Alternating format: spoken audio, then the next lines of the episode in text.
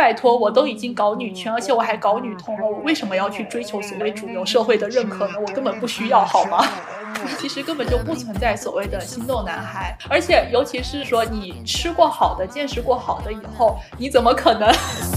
后来逐渐我意识到，说不要想跟男人讲道理，就算说他们听明白了，他们也会装作听不明白，因为他们自己打从心里他们是不愿意去承认这些东西的。那我现在我就不需要你去弄懂这些原理，我也不需要你去承认什么东西，你现在只需要意识到说，在这个家里头，至少在我面前。你不可以这个样子，因为其实很多女性接触柔术的这种刚开始的时候，她们需要克服的一个心理是不要像之前那么友好，不要像之前那么怕对方受伤。你是可以做很多让对方不舒服的行为和举动的，你不需要去考虑对方的感受。知道，尤其是像是这种格斗运动的话，网上有很多男的会说，啊，就算学了也没有什么用，面对男性还是不占优势啊之类的。从我个人的一个体验来说的话，你会总比不会要好。当你在每天的训练中，你已经习惯了面对一个比你体型高很多的男性的时候，那你遇到这种危险情况的时候，实际上你只是每次日常训练中的一个重现而已。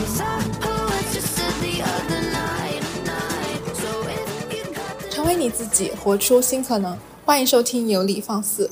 本期节目嘉宾仍然是 Anthony。这一期节目，他将和我们分享他是如何从双性恋变为女同性恋的，又是如何与家人出柜的，以及如何通过各种运动的体验来逐步破除减肥的迷思以及绝对力量的谎言。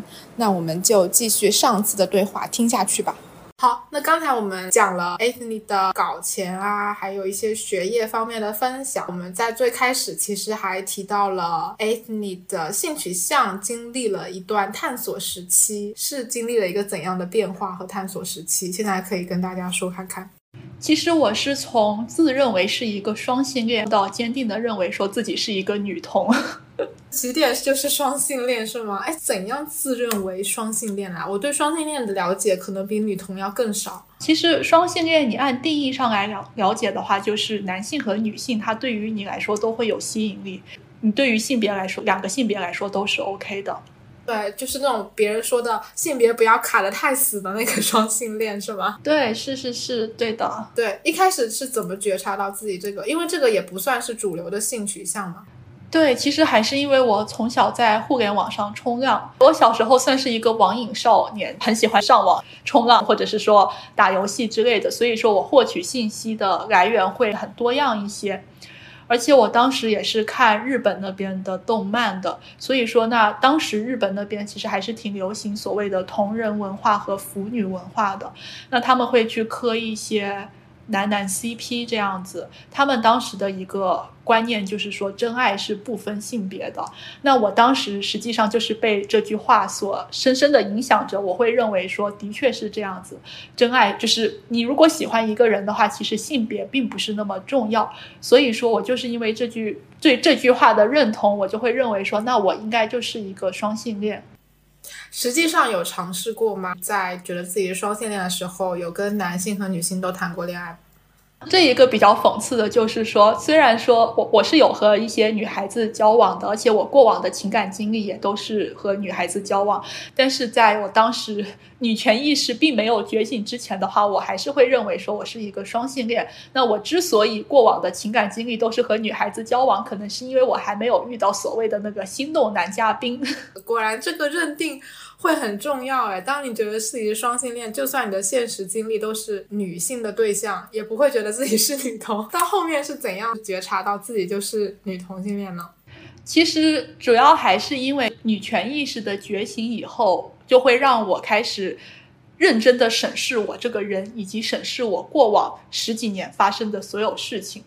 那我就会发现说，那我为什么我会坚定的认为自己是双性恋呢？明明我根本就没有遇到过所谓的什么心动男孩。我就发现说，实际上我认为自己是双性恋，更多的一层原因，可能是因为从小生活在这一个父权制的社会里头，那这一个社会以及包括身边的人，各种言情小说，还有一些各种文化，它对我潜移默化的洗脑，给我注入了这个所谓的一个爱男的一个。初始的出厂默认设置，而我一开始并没有意识到说这一个其实是被植入的一个出厂默认设置，就相当于因为这个设置，所以自己为男嘉宾留了一个空位。虽然一直没有人入住，但是你也会留一个空位给男嘉宾。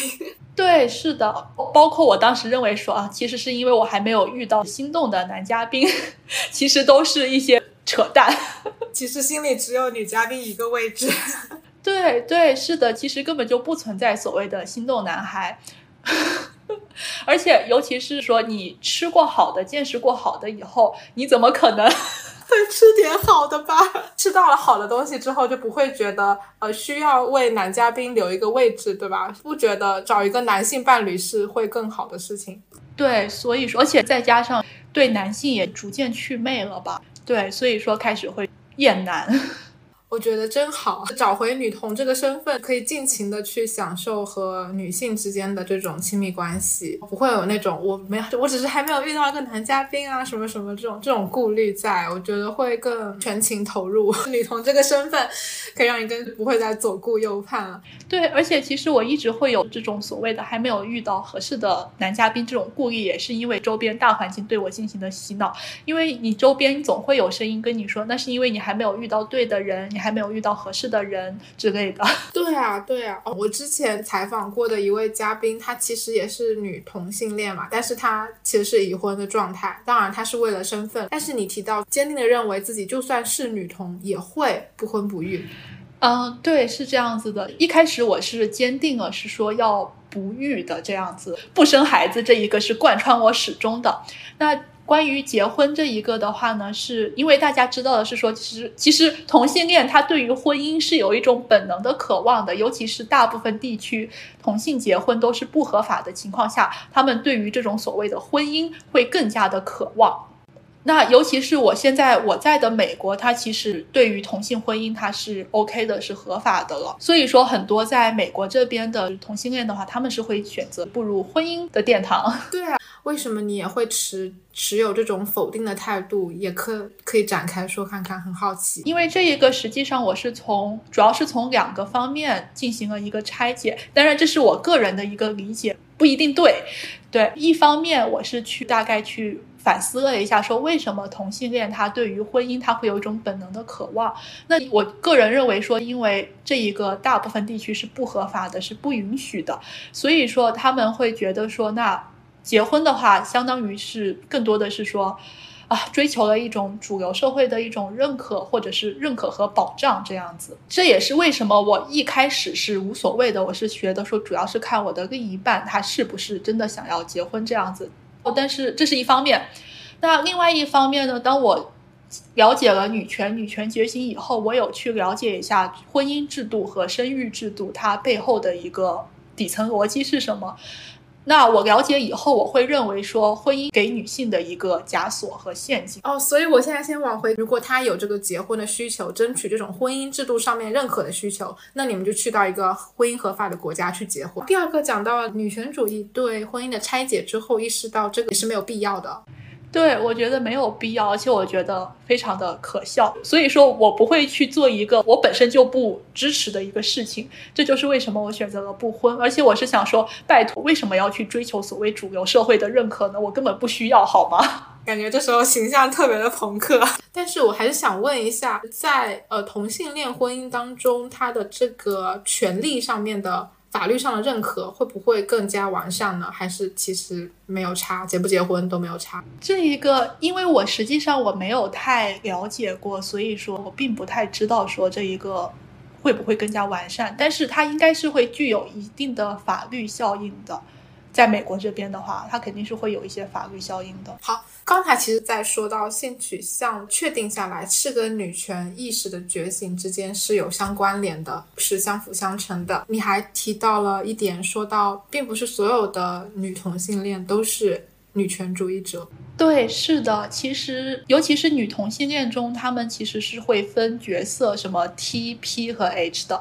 这一个的话，实际上。在我看来的话，还是完全在遵照所谓的男权社会主流的异性恋模板来的。嗯，是的呀，尤其是 T 的这个角色，我总觉得很割裂，有一种是女性，又好像有点厌女的那个味道在。对，是的，这也是我跟他们接触下来的一个感受。这还挺好理解的，感觉很多女同伴侣之间有很明显的爹味的存在。哎，之前那个橘猫也说，她也当过一段时间的爹味女。然后，这方面你还提到了性取向并非意识形态的保证，其实是说的一件事情，是不是？并非它就一定是女权主义者的一个保证。对，是的，因为我一开始我会觉得说，既然说大家都是女同性恋了，那是不是大家大部分应该就是女权主义者呢？大部分就应该爱女呢？毕竟 你都已经是女同性恋了，你都不喜欢男人，不爱男人了。对啊，实际上我发现还是因为可能因为大家还是生活在这一个父权制的社会下，所以说会。有一种根深蒂固的一种厌女的一种想法是很难被摒弃掉的。哎，还是上野老师那句话，人人都厌女，这个事情是需要有意识的去纠正，有意识的去爱女的。那我们现在就回过头来讲一下，既然现在 Anthony 可以听起来非常轻松自然的说出自己的性取向，Anthony 现在是已经跟家人出柜了吗？嗯，对，是的。哇。来来来，赶紧，赶紧让大家听一下这个过程是怎样的。因为上一期的橘猫其实是没有出柜的状况，它只是出国了。那你是怎么跟家人说这个事情的？呃，其实这一个比较复杂，因为实际上我在我性取向的出柜以前，我是先经历了一个比较漫长艰难的一个不婚不育的出柜。先不婚不育出柜是吧？这个我们就有共鸣了。那你是怎么跟家人说不婚不育的呢？是我明明白白的说了，说我不会结婚，也不会生育这样子。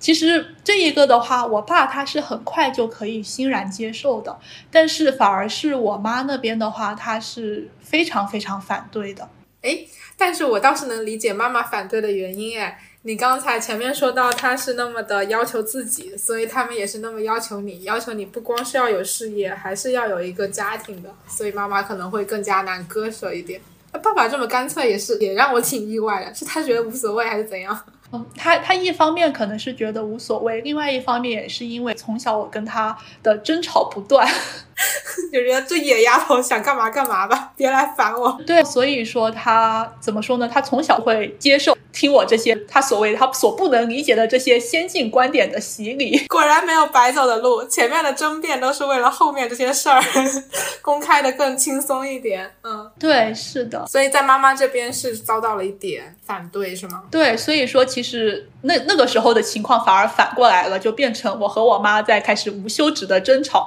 而我爸在旁边劝架。你 不要跟你妈争这些，没有意义。对，之后但是后来呢，包括我爸，实际上他也是有在帮助我助攻的，也有私下去跟我妈谈。我慢慢的，你们这个这家庭里面互相打配合，对，慢慢的我妈逐渐接受了现实了吧？但是我不知道她更多的是接受我不婚不育的现实，还是接受她已经管不了我的现实 啊？这种可能兼而有之吧。等一下，我在这个节点先问一下妹妹的态度。妹妹其实也在这个里家庭里面听到了姐姐的这些决定吧？她是什么反应啊？我妹其实她并没有完全的女权意识觉醒，但是呢，她也是会有一些女权上的一些想法的。她是有一个稳定在谈的一个男朋友了，也就是在出柜之前这些的，我都有跟她说，她也都是表示是 OK 还是支持的。她不支持也没有用啊，因为毕竟我妈我爸都没有办法管我，更何况她呢？啊，其实我是想听到妹妹是不是有没有受到姐姐的一些影响啊什么的。但是你们好像听起来都是挺互相独立的两个个体，是吧？彼此的思想上面也没有特别多的碰撞和交流。嗯，其实怎么说呢？我妹她跟我是一个完全相反的一个人，她算是应该她算是被家庭保护的比较好的类型，因为不仅有。我妈我爸去保护他，之后还有我去帮，对，而且从小的话，基本上他有什么不能解决的事情之类的，都是我妈我爸会让我去帮助他解决。所以说，实际上他从小是比较依靠我的，所以说他并不会去反驳我的很多思想、我的想法和观点，还有决定，不会反驳，但是。嗯，我特别想问，我很认同之类的？但是实际上，他也是认同这一个不婚不育的。虽然说他是有一个稳定的异性伴侣的，但是我也跟他之前有聊过，说他是否要结婚。但是他目前的一个想法是说，其实他不准备生孩子的话，结不结婚对于他来说是没有区别的。这一个其实有一点像我之前的那个上一个阶段说，主要还是看伴侣结不结婚是都 OK 这样子。对，嗯，就开始讲到不婚不育出柜之后，就开始性取向出柜了。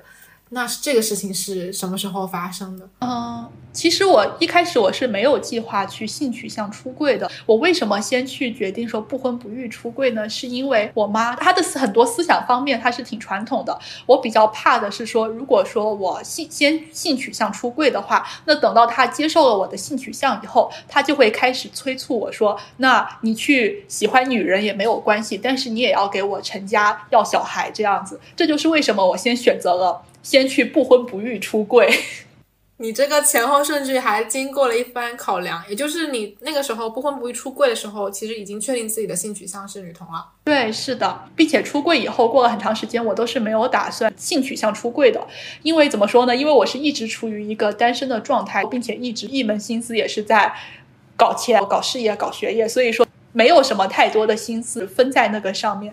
那我之所以会性取向出柜，其实是有一次我跟我妈聊天的时候，她突然问我说：“她说你是不是喜欢女的？你是不是女同性恋？”妈妈自己感觉到了是吗？对。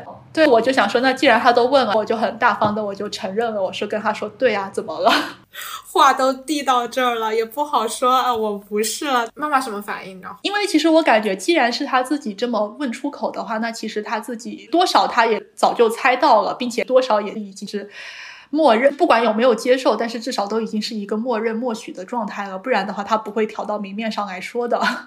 妈妈的击打还是零的哈，他他是怎么发现的呀？按理说你在妈妈面前应该会有一点掩饰什么的。其实怎么说，我我其实从来没有去掩饰什么，包括我的一些厌男的想法，以及对于不婚不育的一个观念，我不会说我怕家里人知道，所以说我特意在家里人面前掩饰，这个是完全没有的。我还是很坦荡的，因为我当时的想法是说，OK，我已经经济独立了。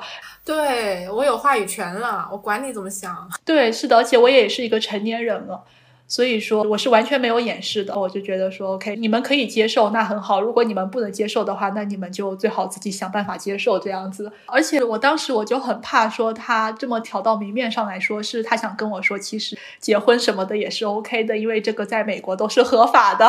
你是女同，但是你也去找个女人嫁了吧？这句话实在说出来太奇怪了。我觉得如果妈妈能那么想，也很酷。但是我会觉得说，一方面你可以说她是开明，但是另外一方面你会觉得更加可悲。他们的想法里头真的有一个幸福美满的家庭，真的这么重要吗？哪怕是两个女人组建的话，也真的这么重要吗？对，就一定要有一个由两个人组成的家庭，有一张结婚证书，这才是他们幸福图景中的一个保证，这个一个一个要素。对。是的，所以我当时他我承认以后，我立马我有跟他再一次提及到说，就算我喜欢女的，就算你同意，我也是不打算结婚，不打算要小孩的，立刻掐断这个苗子。嗯，那这个事情是妈妈。提出来了，妈妈知道了。那爸爸是，其实这一个很搞笑的，说我妈当时跟我知道以后，聊完以后，她还特意跟我说，她说不要跟你爸爸说，你爸爸很传统，他没有办法接受这些东西。哎，真的，就好多同性恋都会选择跟妈妈说，但是爸爸外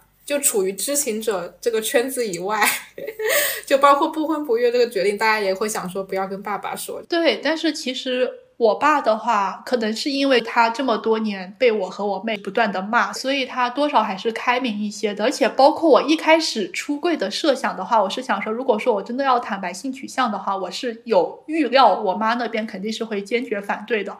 甚至我和我妹的想法还是说，我们应该先跟我爸说，让我爸去想办法打助攻、打配合来说服我妈。哦，所以爸爸当时知道是很。平静的状态是吗？对，但是其实也没有说特意跟他说，因为我感觉你特意抓住他说我喜欢女孩子，我是女同性恋，感觉也很奇怪吧。所以就是一次偶然，大家聊天的过程中之后，我就突然提到了，之后我爸也就没有持任何反驳或者是说疑问的态度，也就默许接受了。他可能自己回房间稍微消化了一点。对，是的，所以说这点还是比较好，因为其实尤其是女权觉醒以后，我会特别看不惯我爸的一些做法和他的一些观点和想法，包括我们家里头目前现有的一些家庭分工。虽然说我现在在国外，大家不不一起生活的话，矛盾和摩擦会小一些，但是之前是假期的时候有回国一起生活过，所以说其实还是有不少的矛盾和摩擦在的。我肯定我是不会去忍让的，所以说我肯定是我会把那。些东西都说出来，我爸他肯定一开始他是觉得说无法接受、无法理解，是对你的说的那些话无法理解，还是说对于我在家我女儿时时刻刻好像都准备要否定我、质疑我这个行为有点难以理解？他肯定是无法理解我的一些观点嘛，因为毕竟他是他活了。五十几年，他从小吃性别红利长大的，你让他去承认说他是一个既得权益者，他肯定他是不肯承认，他是不愿意承认的。而且你让他把他目前得到的一些利益去让出来，他肯定也是不愿意的。嗯，你的意思就是因为在家生活这段时间，女权觉醒之后对他的各种批驳啊什么的，所以让他接受你是女同性恋这件事情。的反应会更加的温和，或者说更加的容易接受一点，因为已经经过了这么多熏陶，女权主义的熏陶。对，是的，而且其实我也可以分享一下我对他支教的一个这种态度的一个转变。一开始的话，我实际上我是会非常想要给他把底层逻辑讲清楚，让他意识到这是一个到底是怎么回事，他到底是占了多大的便宜。但是后来 逐渐我意识到说。你不要想去跟男人讲道理，就算说他们听明白了，他们也会装作听不明白，因为他们自己打从心里他们是不愿意去承认这些东西的。哇，这个过程一定非常痛苦。你这个第一个阶段。对，是的，你会发现说完全在对牛弹琴，所以说我就想说，OK，那我现在我就不需要你去弄懂这些原理，我也不需要你去承认什么东西，你现在只需要意识到说，在这个家里头，至少在我面前，你不可以这个样子。这个很简单粗暴了，很直接。对，是的，这种就比较简单粗暴，之后再加上我妹的一些帮忙，对，所以说。他目前至少明面上的话，会比之前要好非常多。比方说，他会主动去做一些家务啦，之后他不会一直指望我妈去做完饭以后去收拾啦、洗碗啦，这样子都会好很多。就现在，相当于两个人其实是。不需要出去赚钱的情况下，家务分配还是妈妈做的比较多，是吗？对，是这样子。其实可以说是我爸他基本上不怎么做家务，家务的话基本上是我妈做的比较多。但是因为我妈年纪也比较大，她也不太做得动，所以说他还会叫钟点工来做这样子。但是除了钟点工以外，基本上还是我妈在做的比较多。哎，那还真的是你之前说的一样，爸爸很难评，比平均线稍微好点，但是确实没好多少。好，那。呃，S，你之前有跟我说，你跟爸爸进行支教的时候，有一次差点把他说哭了，是吗？呃，是的。其实这一个关系是这样子的，我需要先提一下具体的这个背景是什么样。呃，那一段时间是我已经在国内住在家里，已经有一段时间了，那肯定是超过一个月了。所以说这个时间比较长，那我们日常生活中的一个观念碰撞摩擦是有，已经是积压了很多的矛盾的。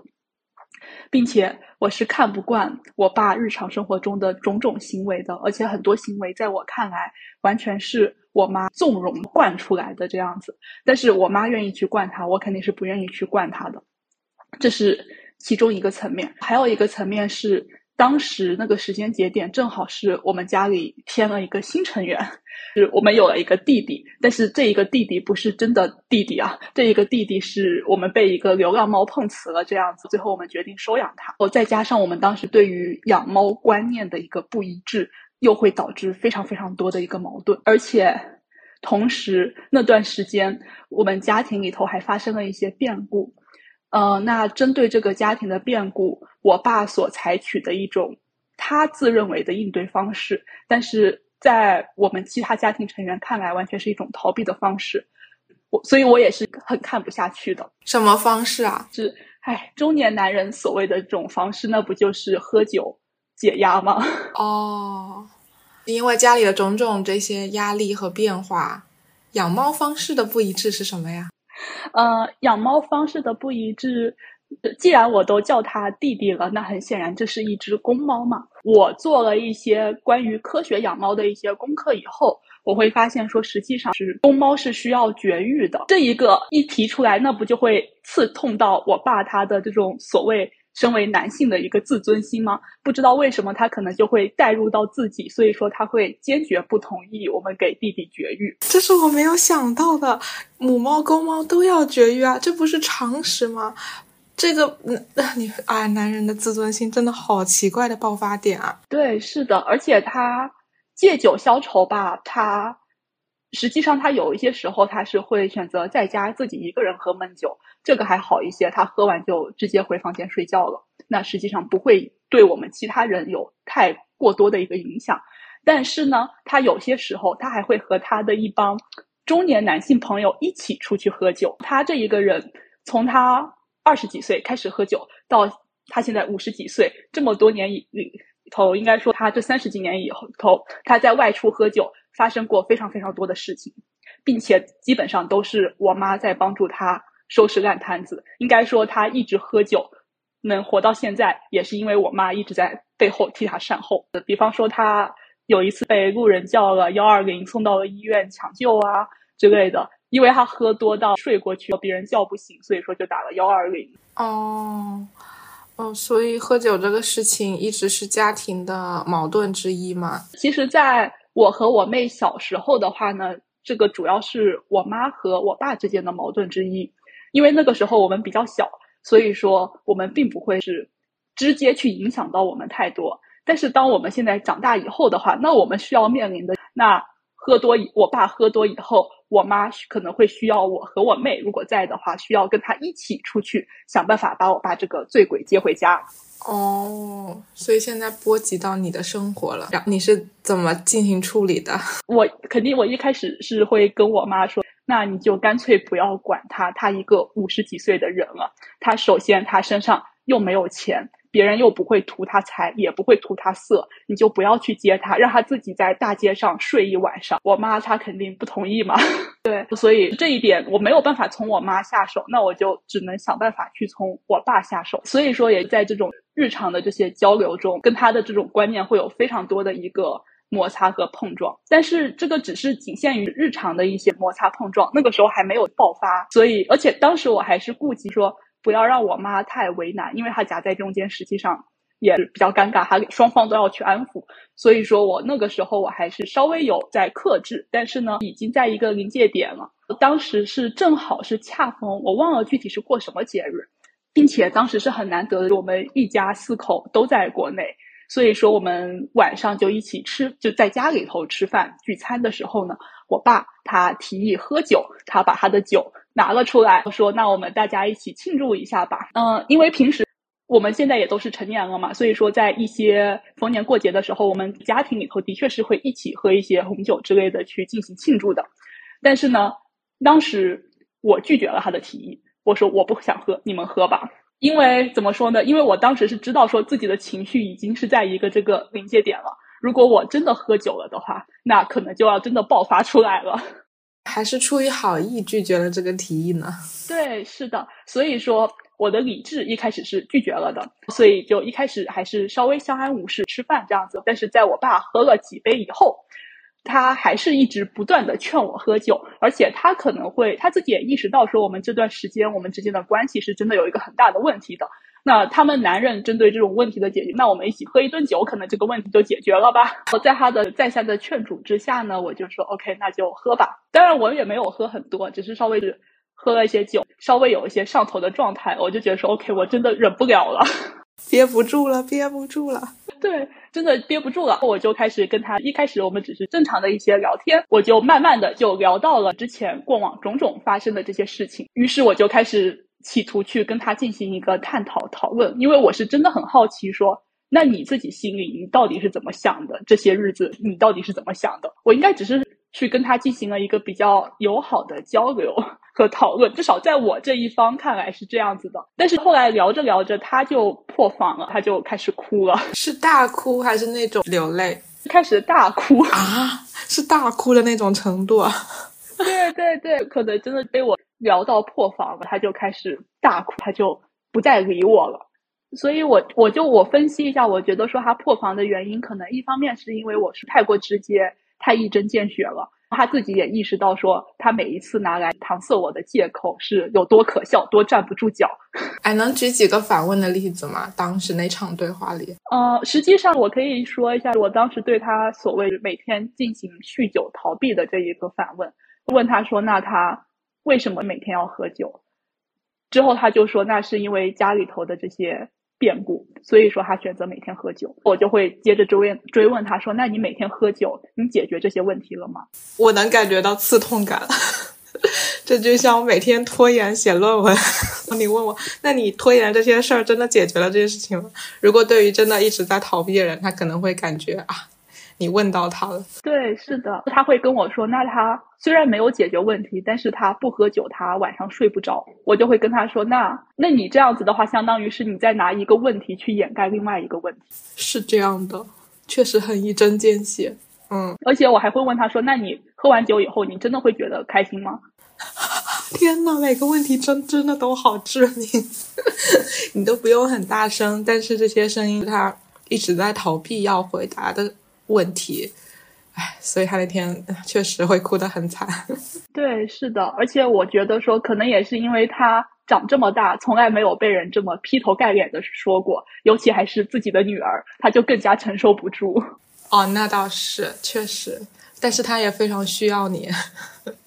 我感觉他的生命中需要这么一个角色。后来第二天他有啥反应吗？他酗酒的问题有没有缓解之类的？那肯定是有的，但是你要知道男人这种所谓的自尊心，所以他第二天他是假装什么事情都没有发生，是这样的，都是这样的。啊，居然是有缓解是吧？但是是有缓解的，你能从他的那些行为举止中是能看到那些所谓的转变，是不敢再喝酒了，真直接就一整个不敢喝啊。对，是的，我那那你这个效果太太太太棒了，效果太好了。而且其实他对待我的态度的话，也的确是开始有那种所谓微妙的转变吧，更加平等了，是吗？对，是的，能更加明显的感觉到家庭内部的一个权力结构的一个转移。哎，那这件事情是发生在你已经告诉大家不婚不育是女同了。之后的事情，嗯，不是这一个是发生在我还没有说不婚不育女童之前，对之前，哇！但我觉得在这之前把这个权力结构扭转的话很关键哎，你后面做什么决定都是你作为一个独立的成年人的决定，大家好像我感觉还挺重要的。对，是的，而且我觉得挺可笑的。我之前看过一个说法，说其实东亚家庭的话。之间的这种什么父子、父女之间的关系，是一种权所谓的权力游戏，永远都是一方压制另一方的模式。我其实我一开始并不想去继续沿用这种一方压制另一方的模式，我是想说，那我们大家实际上是可以站在平等的角度去进行一些沟通和交流的。所以说，这前期为什么会积压这么多的矛盾？那后期我就发现说，实际上对待这种男性，我一开始努力的方向错的。我一开始就应该让他意识到，时代已经变了，现在的权利在我手上。是的，当他习惯只用等级制度来构建自己的世界的时候，只有你压他一头的时候，他才能感觉到哦，不一样了。对，是的，这应该算是一个重要节点吧。因为从那儿以后的话，再讨论到一些性别议题，尤其是一些比较有争议的话题的时候。可能谈论到一个节点之后，我爸就会选择沉默。他会说：“算了，不要说了，再说下去的话，我们又要吵起来了。”啊，所以那之后家庭关系就开始比较微妙了，是吗？那妈妈她的反应是什么样子的？我妈会觉得干得漂亮，太好了，她再也没有像之前那样来劝你说啊，你不要这样对你爸之类的，巴拉巴拉这种。她可能她也会觉得说。我这一个做法是有一点过激，但是之后看到这一个转变这么立竿见影，他可能想说，早知道早就应该这样了。三十年啊，都不知道你妈怎么过了。那我再问一下，那个猫后来怎么处理的？那当然是绝育了呀。它既然想要在我们家生存下来的话，那它就不能作为一个雄性存在。啊，那那爸爸啥反应？那天他送送猫猫去绝育的时候，他有很破防吗？因为一般来说的话，我们外出他是会开车送我们当司机的角色的，但是那一天他拒绝当我们的司机。我真的很难理解，他怎么会 跟一只猫共情啊？如果你有有在那个豆瓣的猫组或者是那个什么爱猫生活组的话，你会发现。非常多的男性，他是可以跟所谓的这个公猫公狗去共情的，不接受绝育的，因为自己的自尊心不为猫猫的健康着想啊。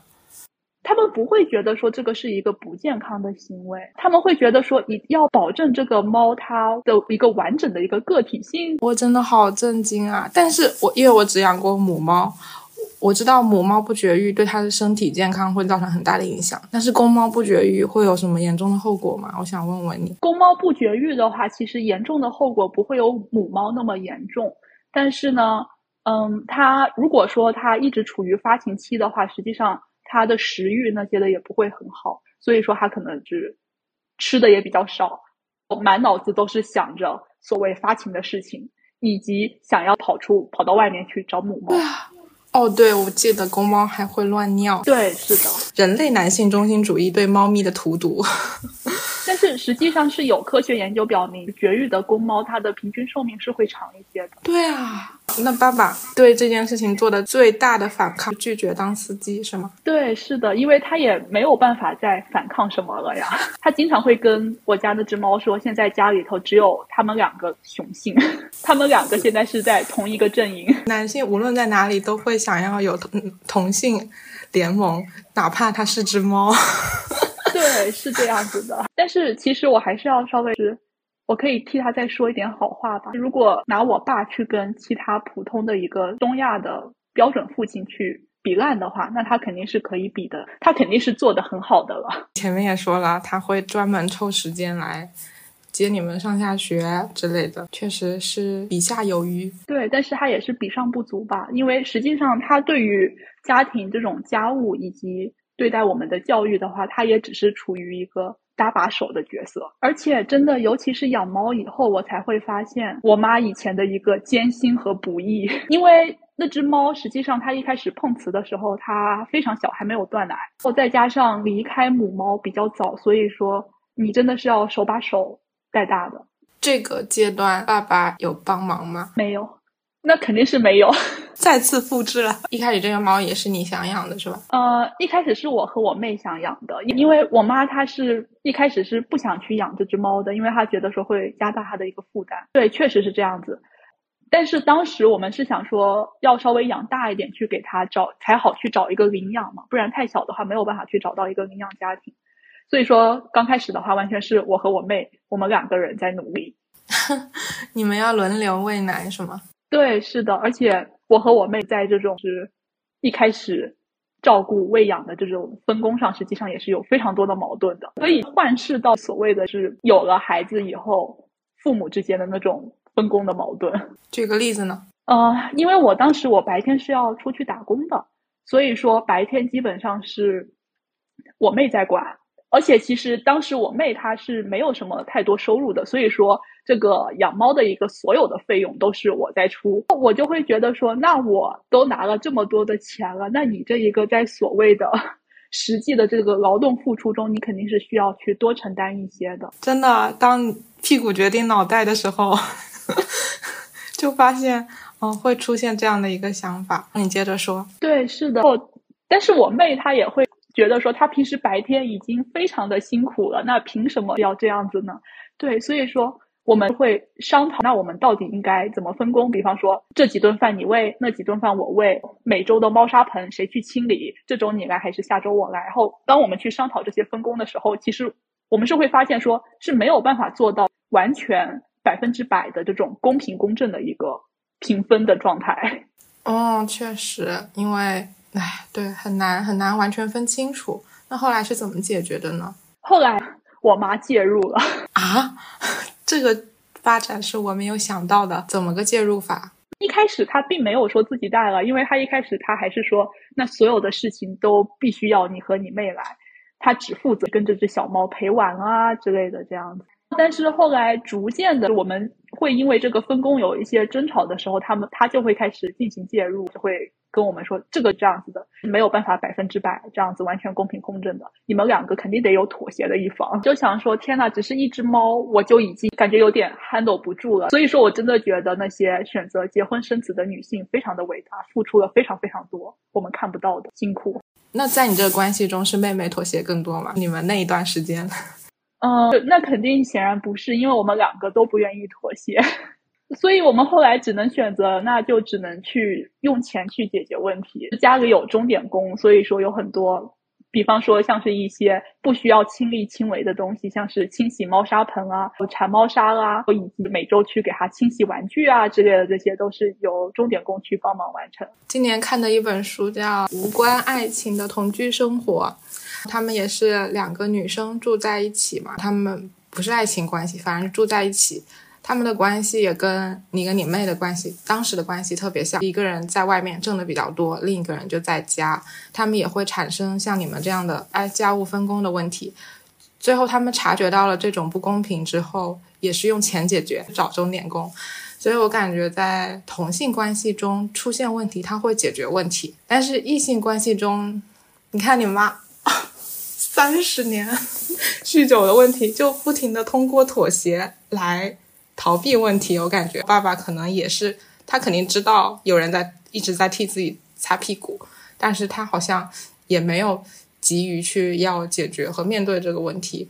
我会感觉同性之间好像有更多的理解和解决问题的能力，你觉得呢？对我也是这样子觉得的。我觉得异性，尤其是男性。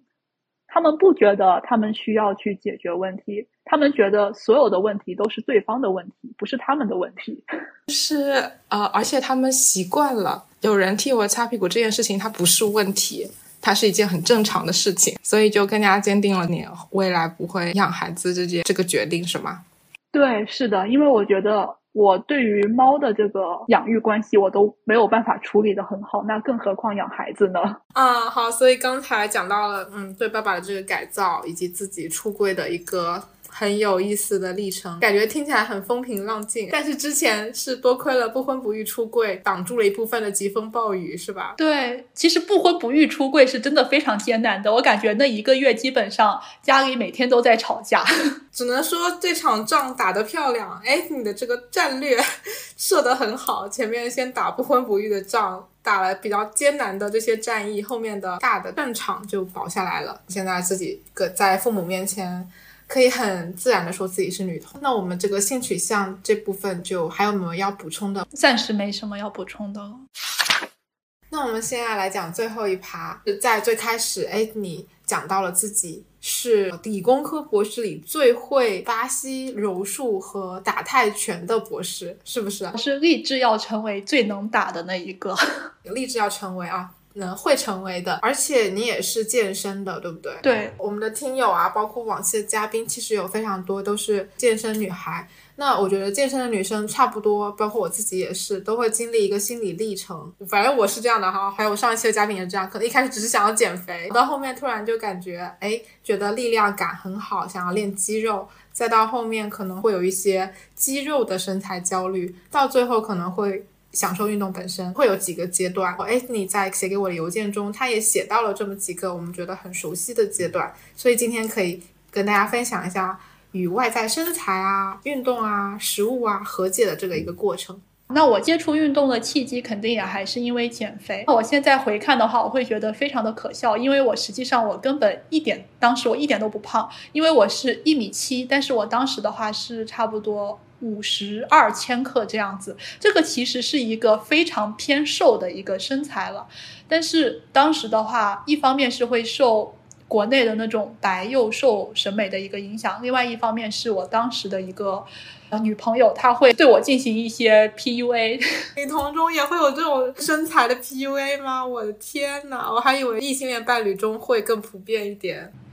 对，是的，我因为这一个先去接触了运动。其实从从我过往的描述中，因为我说我算是脑子比较好的那一个，所以说我最大的短板其实就应该是我的四肢不是很协调，并且我从小我对运动也非常的不擅长，包括我像是我是从小去跑步啊，去体测，我永远都是倒数的那一个，并且身边的人也会说啊是。既然说你脑子比较好的话，那你这个运动不好也是可以理解的，你就不要在这个上面去下功夫了，没有用的。我当时主要还是为了减肥，所所谓的减肥去接触了运动。我一开始肯定也是先从一些有氧运动开始做起。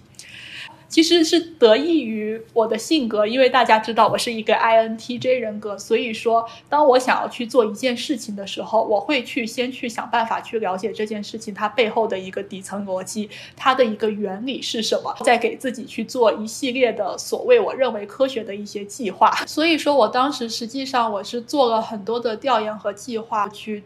知道了所谓这种力量训练、有氧无氧啊这些，还有应该怎么吃啊这些的一些重要性的，我并且因为我当时是在美国待着嘛，所以说其实欧美它主流社会它追求的还是那种健康、有线条、有肌肉的身材，而不是所谓的白又瘦的这种身材。所以说，那我在美国这边待着的时候，而且我去健身房运动的时候，也会不断的你被这种当地的文化所影响、所熏陶。所以说，其实我很快速。的就过渡到了第二个阶段，我当时就觉得说，OK，我其实我不应该减肥，我应该做的是应该是增肌这样子。对，然后所以说我就又开始按照我严密的计划，比方说今天练什么，明天练什么，应该怎么吃，每天要吃够多少蛋白质这些的，开始了一段这种增肌的这种生活。其实刚运动的大家应该是会发现，说是有这种所谓的新手福利期的。就当你是新手的时候，你想看到成效的时候是非常快的。那我其实我也是经过了这个新手福利期。那在新手福利期的时候，因为其实你。每隔一段时间，你就能看到自己显著的一个进步和成效。所以说，因为这些显著的进步和成效，它可以不断的激励我去坚持这样子。但是，当我一旦过了这一个新手福利期以后，我发现说，我开始变得没有那么有动力去坚持这些健身房里头的这些力量训练、撸铁什么的了。真的跟你好像，就从爬坡式的上升，哎，每天都觉得很新鲜，我可以看到肌肉线条越来越明显。会经历过一段时间的像平原。期那段时间可能身体状况也不太好，甚至我有个朋友，他经历的这段时期其实就有那个暴食症了。其实我比较幸运，因为是说我跟食物的关系一直来说都是挺好的一个状态。其实胖瘦的话，它有一部分是由基因所决定的，因为我们家的话其实都是相对来说比较又高又瘦的那种身材，所以说我从小是没有这种所谓的这种长胖的这种焦虑的。对，并且我当时我也是认为说我是那种吃多少都不会胖的类型，所以说我是从小是没有这种对于食物的焦虑。呃，我是当我开始了这种所谓的这种健康增肌、想要干净增肌的这个阶段，因为是要严格按照他所谓的饮食计划来的。那大家知道的是说，这种所谓干净增肌的这种吃的东西肯定是很不好吃的，像是什么鸡胸肉啊、西兰花呀这些的。那一开始你是可以看到成效的，所以说你是有这种动力去吃的，并且一开始还是有新鲜感的。但是等到后期的话，一方面你是真的是吃腻了，另外一方面是已经没有新鲜。感和动力去支撑了，所以说我会开始稍微发现说我和食物的关系其实是开始有一点不对劲起来，因为你这些健康的食品吃多了，那你肯定是会想吃一些这种垃圾食品的。其实我觉得什么东西都是一旦压抑的久了，你肯定会有这种爆发阶段的。对。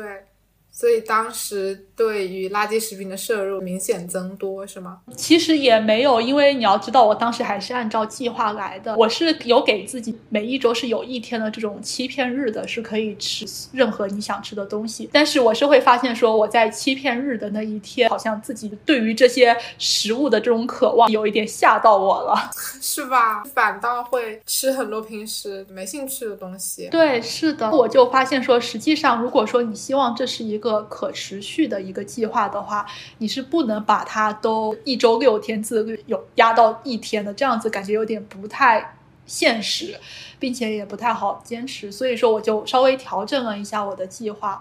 我是会想说，那我就逐渐改成我每天给自己一个垃圾食品的份额这样子。但是其实这一个。说实在的，因为你这种欲望被压抑久了，所以你每天一个垃圾食品的份额，其实感觉好像其实它只是给你这个食欲开了一个口，你是非常难去控制住的。但是我有尽可能的去控制住，但是还是需要自己去花一些时间和精力去自制力去控制的这样子。但是你要知道的是，每个人的时间、精力还有他的意志力都是有限的。如果我每天花费这么大的意志力去控制自己这个对食物的一个欲望的话，那我肯定分摊到别的事情上面的意志力就会下降很多。并且，也就是这个时候，我突然意识到我和食物之间的关系出现了问题。这个是我以前从来没有过的一个情况。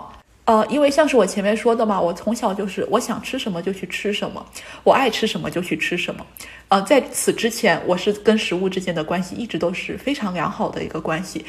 但是当我现在想要去追求这种所谓健康、有肌肉线条的一个身材的时候，而且就是他们网上很流行的那种什么干净增肌，就是增肌但是不增脂的一个说法，那你这种对于饮食上面诸多的限制。肯定会时间长了，这个压抑久了，肯定是会导致我和食物的关系有一个恶化的。所以这个时候我就会回想起，那我最开始我健身运动的初衷是什么？那我最开始的初衷实际上是为了让我的身体能更健康一点，更强壮一些，并且我希望的所谓的健康和强壮，不仅是我这个生理上的一个健康和强壮，同时也应该是我心理上的一个健康和强壮。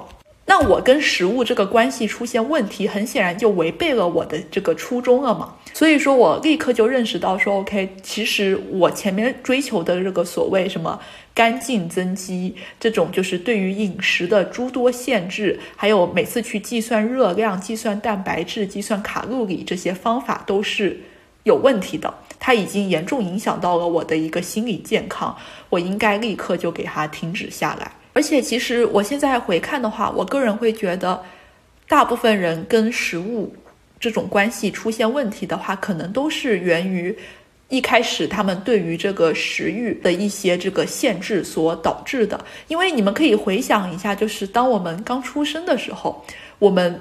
每一个人，这个小孩子跟食物之间的关系肯定是没有任何问题的呀，对不对？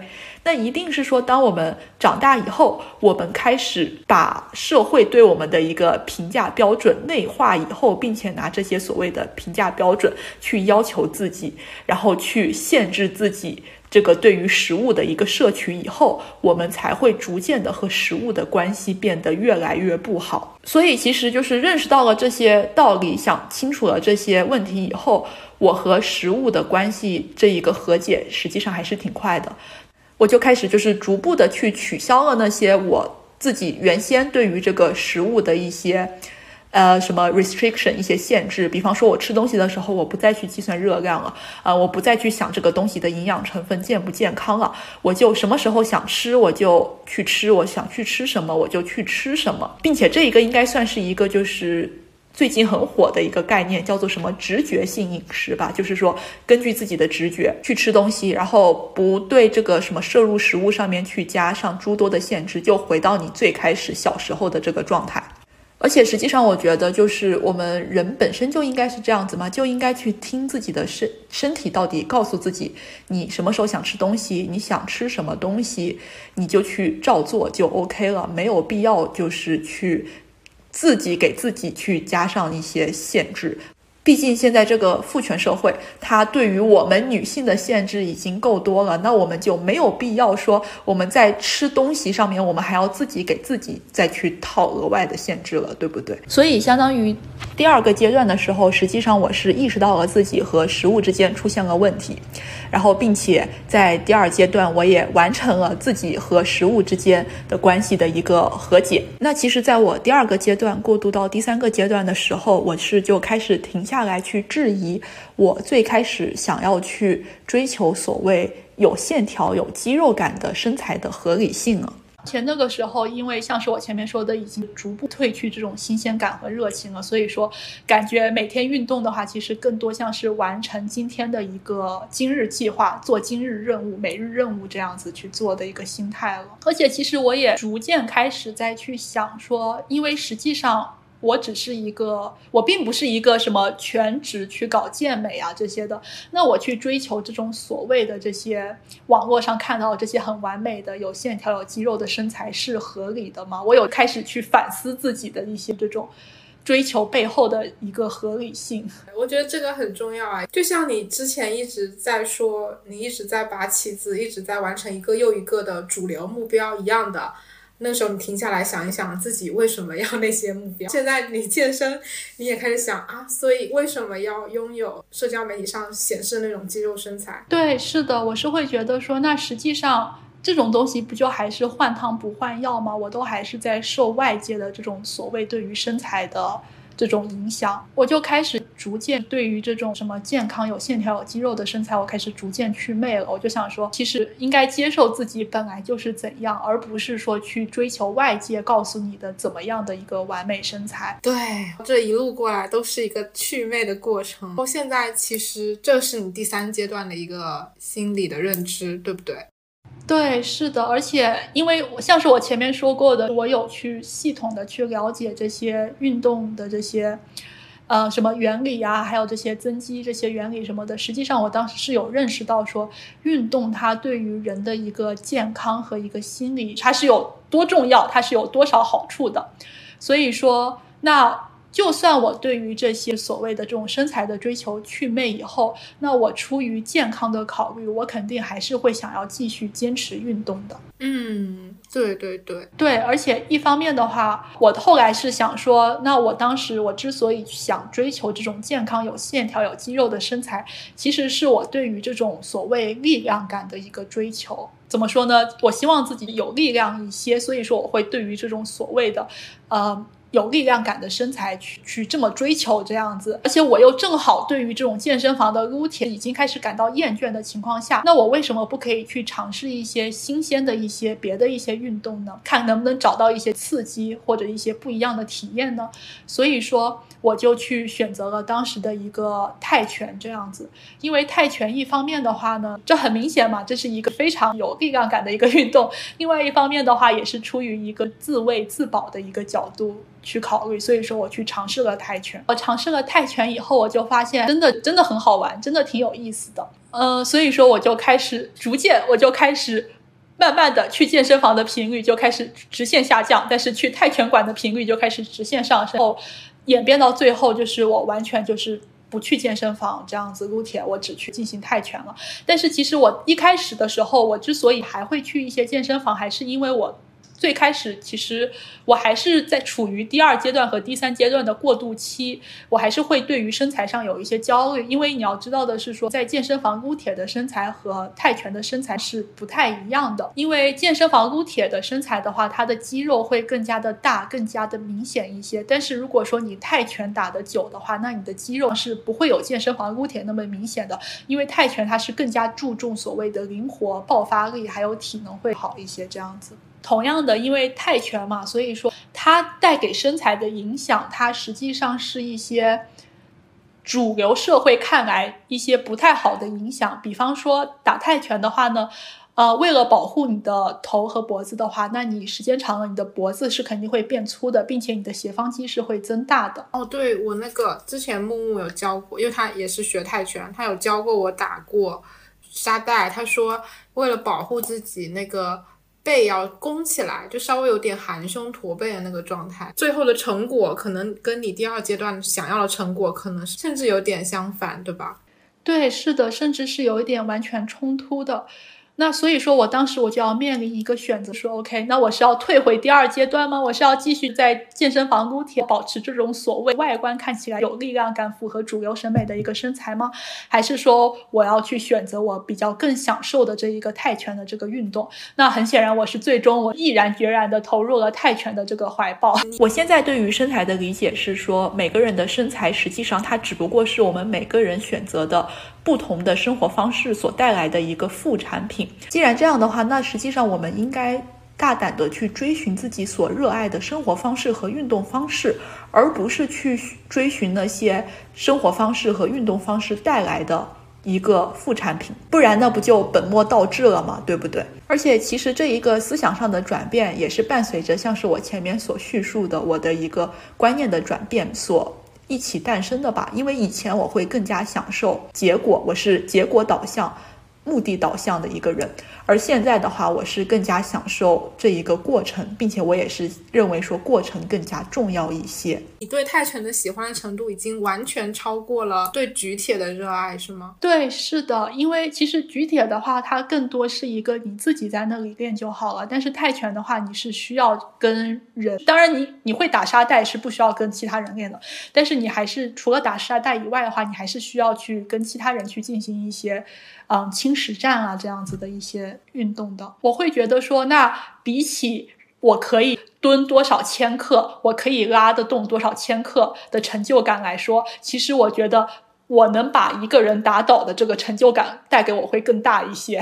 是吗？哇，我还真没有。体验过把一个人打倒的成就感，但是其实我能之所以我能这么快的享受到泰拳的快乐，也是因为我在第二阶段不断把自己的体能还有力量都练得比较好，所以说我才能在泰拳课上稍微比较游刃有余，不会那么痛苦一些。因为其实泰拳课的强度是运动强度是挺大的，它一般是九十分钟一个半小时这样子。真的，木木让我踢腿踢个十几下，我都觉得要累死了，就感觉他。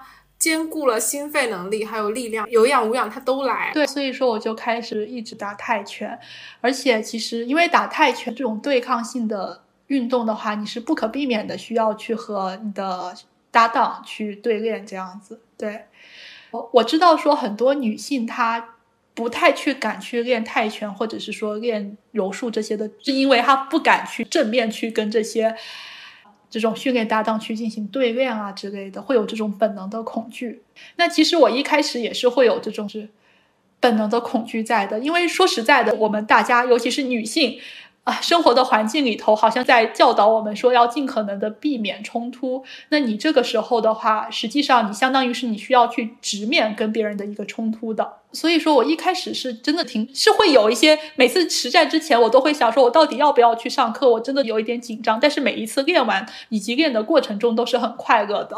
真的哇，好刺激啊！感觉每天都在突破舒适区。对，而且其实因为其实练泰拳的女生还是比较少的，尤其是在我在美国大农村这边，那其实也不是很多，也还是比较少，大部分还是那些是肌肉壮汉这样子。那这个。环境会让你感觉到有一些压迫感吗？对，是的，所以说这种环境的话是会更加的有一些压迫感，尤其是对于初学者来说的话，因为这一个毕竟是感觉像是一个男性占主导的一个环境，而且其实大部分的拳馆和柔术馆来说的话，大家都是在那边练了很长时间了，他们男性是已经形成了他们那种所谓的男性同门在了，那你这个时候一个女生插进去的话，是会感觉有一些不太舒服的。我发现你的你现在的生活环境其实都是这样的，包括你的工作环境，好像也是男性居多。对，是的，所以你的存在很重要，你存在本身很重要。那会有遇到一些女性的泰拳教练吗？我倒没有遇到过女性的泰拳教练，但是有遇到一些一起练的一些女性的一些学员这样子。哦，那也挺好的，对，可以形成一下你们的女性同盟。对，是的，但是还是比较少，感觉女性还是相对来说会少一些，没有那么多。因为我在那边算是去的很频繁的，我是一周会固定去几次的，所以说我也会接触到一些女性，可能她们是为了，也是一开始是为了新鲜感来尝试这个课程，但是可能尝试了几节以后，还是会觉得说。没有办法克服自己心里的那种恐惧之类的，以及还是觉得说这一个运动不太适合女性，所以说最终会选择不来练。所以说有一个女性的泰拳馆啊，或者说女性的泰拳教练，对于鼓励女性去更加深入的体验一项运动还是非常重要的。对，是的，其实这也是我之所以一直坚持去的这么频繁的一个原因。因为其实很多时候，有一些时候可能说课上只有我一个女性，那如果这个时候会有新的女性学员想要来试课的话呢，那她实际上她是可以跟我一起练的，她不需要去跟那些男性去练。尤其是对于对这样子的话，可以稍微消除一些她的一些恐惧，这样子。就是因为人少，所以要坚持，所以你的坚持很重要，你的坚持在场很重要。对，是的，而且说实在的，因为我当时身边大部分都是练了很久的男性在练，所以说其实大家的技术水平真的是会差挺多的。这个运动它并没有能够按照说每个人练的层级去分配课程和。对练的学员吗？他其实一般比较大的拳馆，他是会按照这一个层级去分配学员的。但是呢，因为我是在大农村这边，人本身就比较少，罢了，就资源的问题，是不是？对，是的。而且同时跟男性对练的过程中，其实是更加能够明显的感受到男女力量上的一个悬殊和体重上的一个悬殊的。这个这个好多人有讨论啊，一方面有很多人很反感说去。去强调男性的绝对力量啊，男女力量的悬殊。另一方面，有很多人说男女力量之间就是存在差异的。这个你有别的看法吗？既然你其实在练的是一个力量对抗性的一个运动，你有新的体会吗？呃，其实是这样子的，我认为是说，当大家水平、技术水平差不多的情况下，那肯定是力量好、体能好的那一个是占优势的。但是如果技术水平相差较大的话，技术水平好的那个人是会占优势的。我现在我自己实际上是已经练的时间比较长啊，所以说当有一些新的男性学员来的时候呢，他们会觉得说，那他们身为男性。对吧？这种体能又好，之后自己这个力量上又占优势，所以说他们会觉得说比较不好意思去跟我去进行这种泰拳，尤其是更多像是一个力量上的一个对抗的。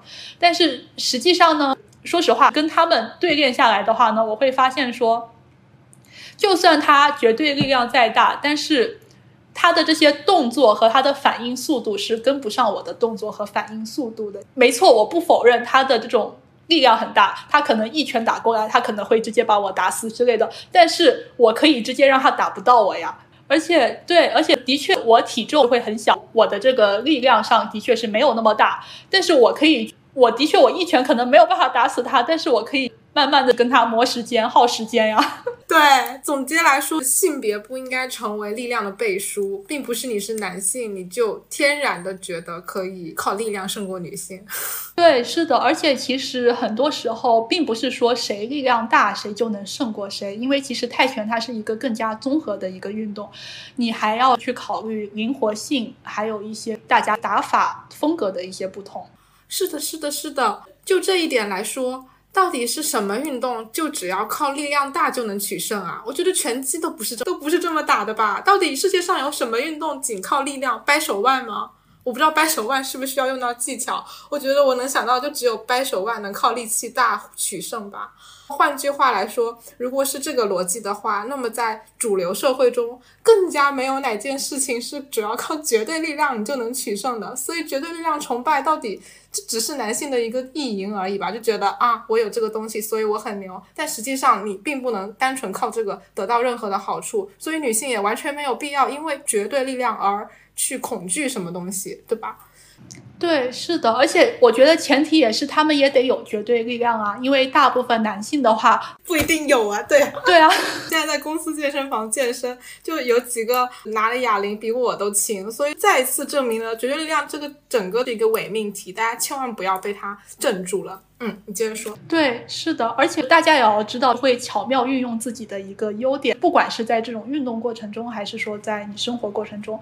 因为其实我在泰拳过程中的话，我会发现说，尤其是你跟男性对练的过程中，你肯定是必须得去利用自己的优点，你才能去取胜的。那他力量大，我肯定不可能去跟他拼力量嘛。所以说我更多的是会运用自己的一个灵活度，以及。还有一个小的一个知识点，说虽然说男性和女性上肢力量差距是比较大的，但是男性和女性的下肢力量的话，其实差距并没有上肢力量差距大。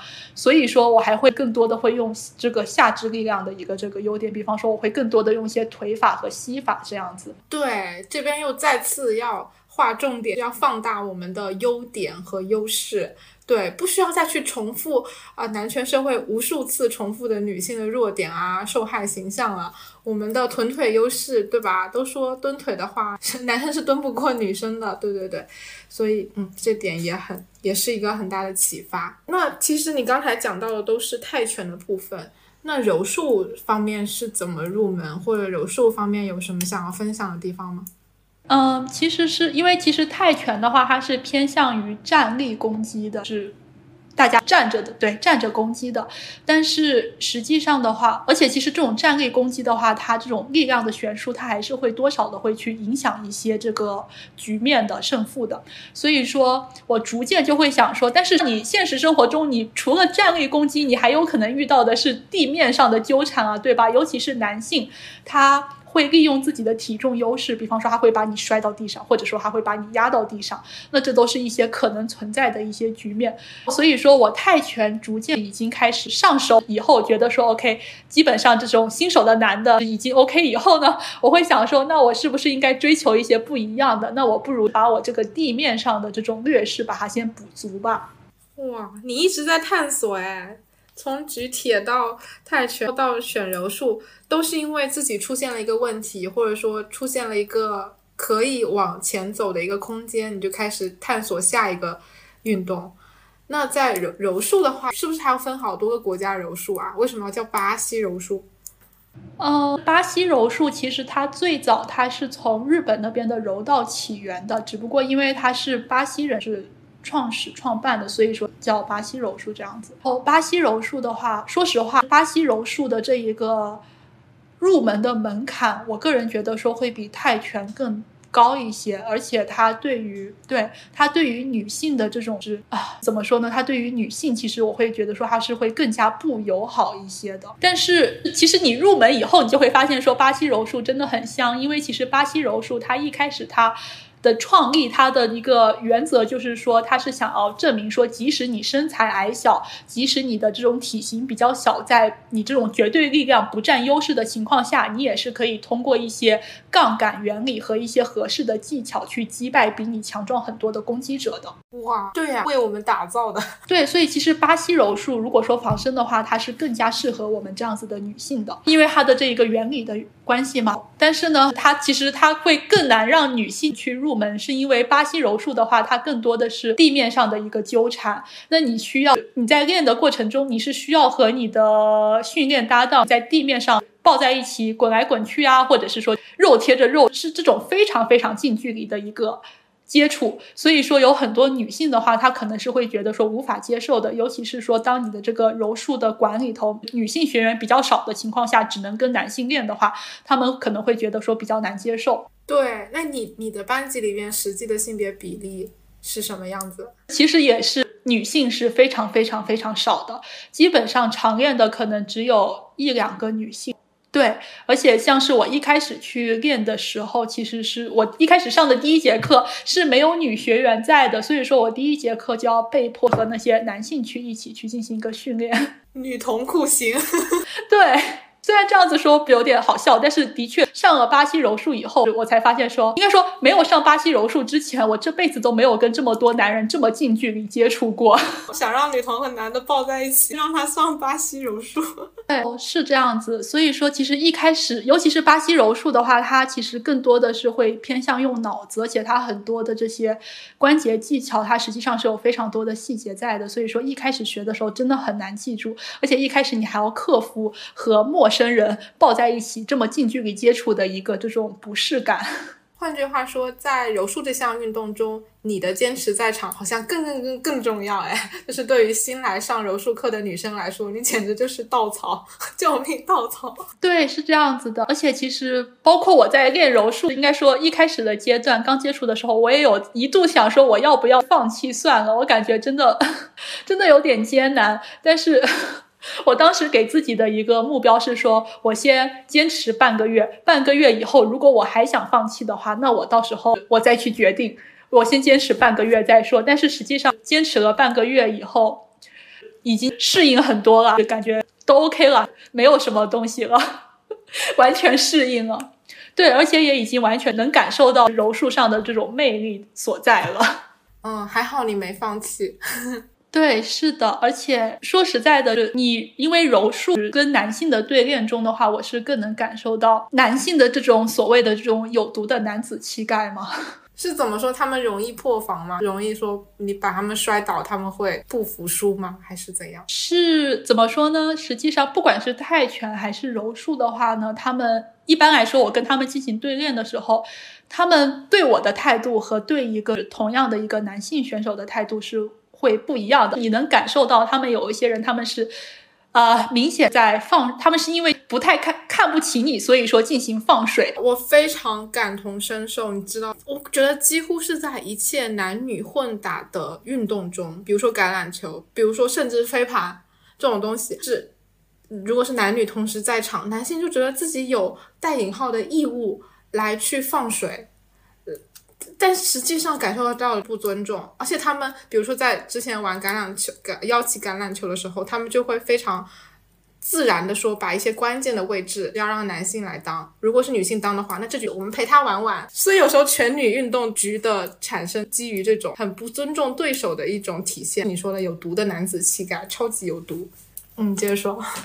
对，是的，所以说，往往这种时候，我是需要靠用自己的这种实力，或者是说 用自己的能力，让他有一定的危机感，让他认真对待我的。而且你让他认清这种这种你的你的实力之后，他好像会更愤怒。对，是的，是的。其实泰拳来说的话，泰拳其实还好，因为其实泰拳大体型的男性的话，他的确他是他会更加的抗揍一些。就是嗯，没没不能打得太惨，也打不了太惨。对，就是是他不可能会打得太惨。对，但是像是柔术的话呢，它因为它是会有非常多的这种关节技巧，比方说是一些手啊、一些腿啊、一些膝关节这些的，他会去是利用一些杠杆原理去掰你吧。这样子，如果说一般来说我们在对练过程中，你感觉到不舒服的话，你是需要立刻。拍你的对手的这样子，我们对手知道以后就会马上放开。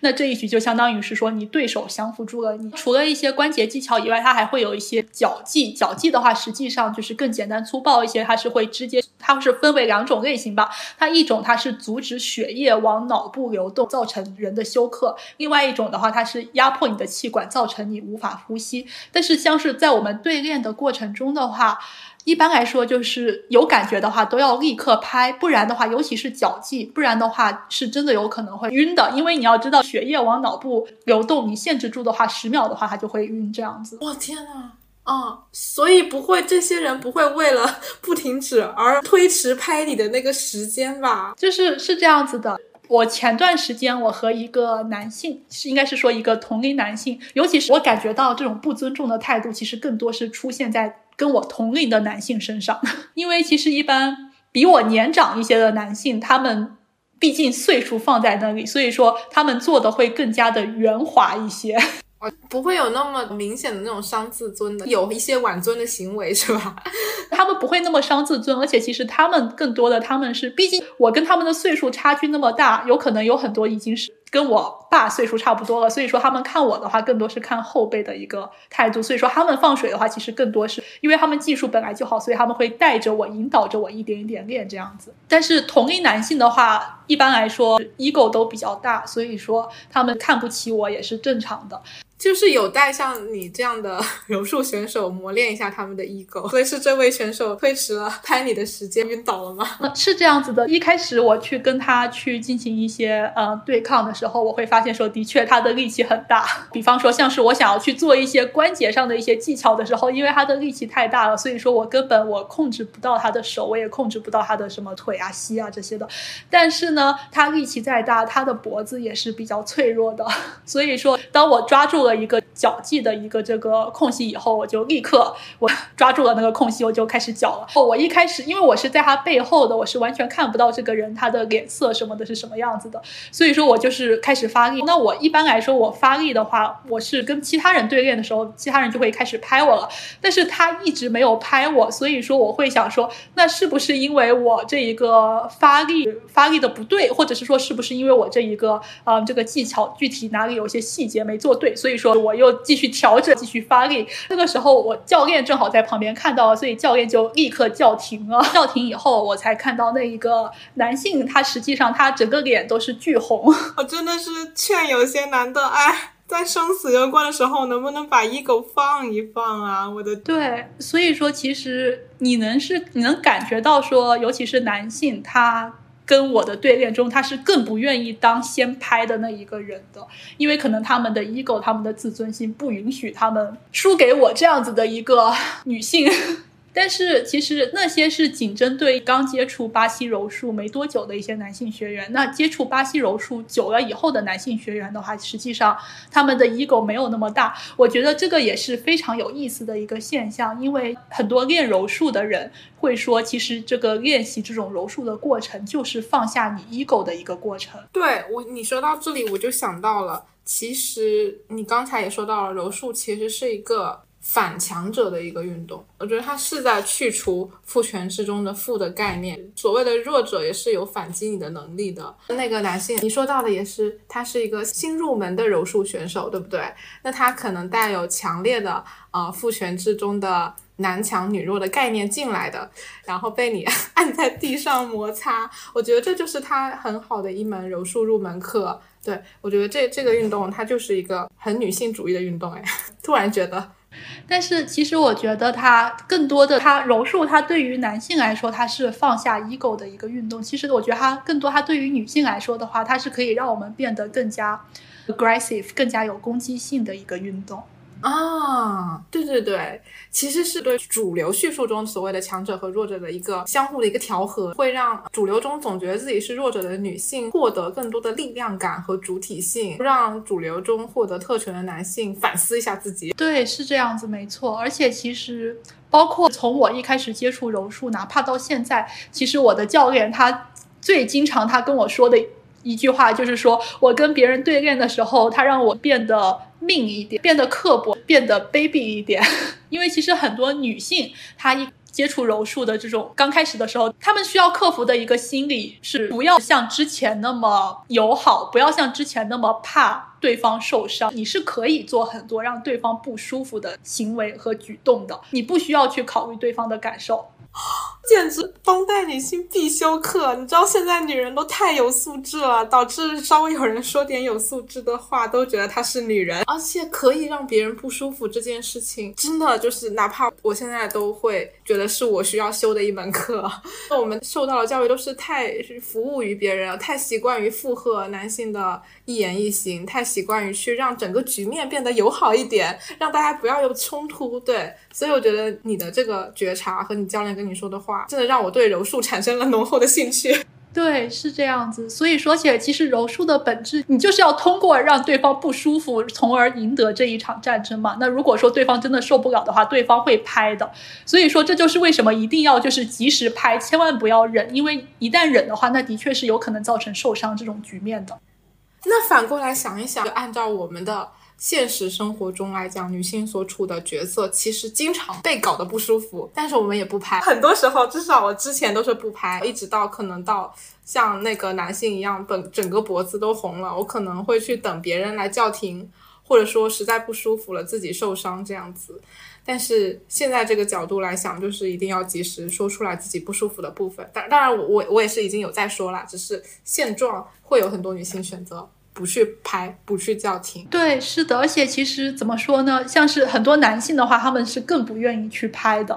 其实，反正我觉得男性和女性可能在柔术中这个角色会有一个对调，这样。女性的话是更加不敢去发力，男性的话可能是就是更加不愿意去拍，也不愿意去认输这样子。哇，真的是好阴阳平衡、强和弱的一个概念，感觉把他们揉到一起去了。难怪叫柔术。对，是的，是这样子。所以说，会有很多男性，他们会认为说，练了柔术以后，放下了自己的那些什么 ego 啊，改变了自己的人生什么的。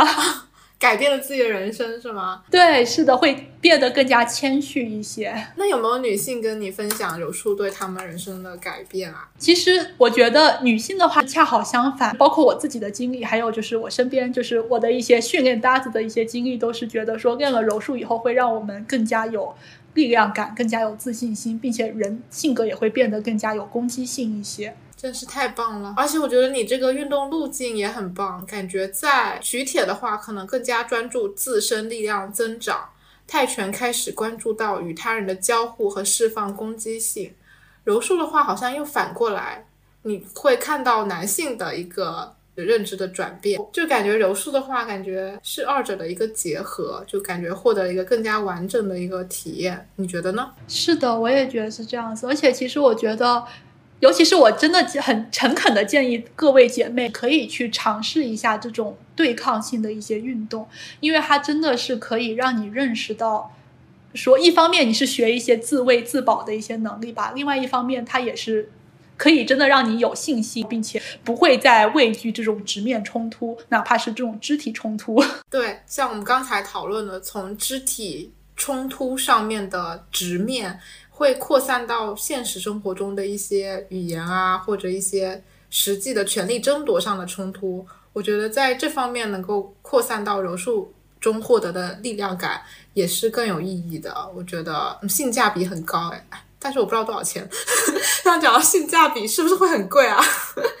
呃，其实美国这边还好，国内的话应该花会有很多那种大众点评的试课，应该也都是挺便宜的。可能跟私教课的价格差不多，是不是？我也没了解过，回头可以了解一下。柔柔术的话，我不推荐大家上私教课，我还是推荐大家上团体课，因为你是需要跟不同的人、不同的搭档去进行一个对练的。哦，一场下来你会拥有不同的搭档搭档是吗？对，是的。而且柔术的话，实际上你就是要在不断的跟不同水平的一些搭档的人的对练中，才能磨练自己的一个技术。好刺激！那泰拳其实是固定的搭子是吗？呃，泰拳的话，实际上也是你是需要去跟不同的人去进行一个对练的，这样子都没有必要去尝试私教课，其实尝试团体体课就 OK 了。只不过团体课的话，你可能会面临的男性占主导的一个课程的这种局面，还是男性学员会多。但是其实也不用太那个，因为之前其实我一直纠结于我一定要去一个全女局嘛，有一些游戏的活动，但后来就啊，一方面是实在凑不出来，离开这种女性主义的同同温层会相对比较难。组局一点，但另一方面我会想说，哦，这一局有男性要玩这个游戏，好，那我的目标就是要打败他们，可以带着这种很兴奋的挑战感嘛。结构上女性不占地位，那我们就在每一个小游戏中把对方打败也挺好的，在每一次对决中去试试看，去和他直面，我觉得也挺有意思的。对，是的，而且我觉得，尤其是像是这种运动的话，你是可以多跟男性去练的，因为其实多跟男性去练的话，相当于是在。真实模拟未来发生危险的这种情况，因为毕竟我们练这个的初衷就是为了打败男人。对，而且我还想要说一下，我知道，尤其是像是这种格斗运动的话，网上有很多男的会说啊，就算学了也没有什么用，面对男性还是不占优势啊之类的。但是从我个人的一个体验来说的话，你会总比不会要好。在如果说你技术要比他高很多的情况下的话，那的确你是能抓到一些优势的。而且你要知道的是，说当你在每天的训练中，你已经习惯了面对一个比你体型高很多的男性的时候，那你遇到这种危险情况的时候，实际上你只是每次日常训练中的一个重现而已。你不是不会有这种，你脑子是不会懵的，你是不会恐惧的，因为你这个已经习以为常了。我这边要打。对，乘以一百，因为我实际经历过，有一次在我之前在节目中也讲过，在地铁看到一个非常高大的男性对我的朋友进行凝视性骚扰，他只是眼神一直盯着我的朋友一直看，我这时候看着他，我想瞪回去嘛，我就想做一个反击的时候，我走到他面前瞪他的时候，我发现他好高 好大，我就像你说的那样，当我不习惯去直面一个大体型的。异性的时候，我确实当时脑子就懵了。对，所以我觉得看来这种训练真的很有用。哪怕他如果是我会习惯的话，我我我那天就会走上去，非常习惯的去跟他对话啊什么的，我不会觉得有威慑到，是不不会觉得自己被他的体型威慑到。嗯，说的很好，会比不会要好。对，是这样子的，而且还有。我不是鼓励大家说你学了这个以后你就觉得自己无所不能了，主动去找男的挑事这样子。其实学这个的话，怎么说，只是为了让你是有一些信心以及有一些保障。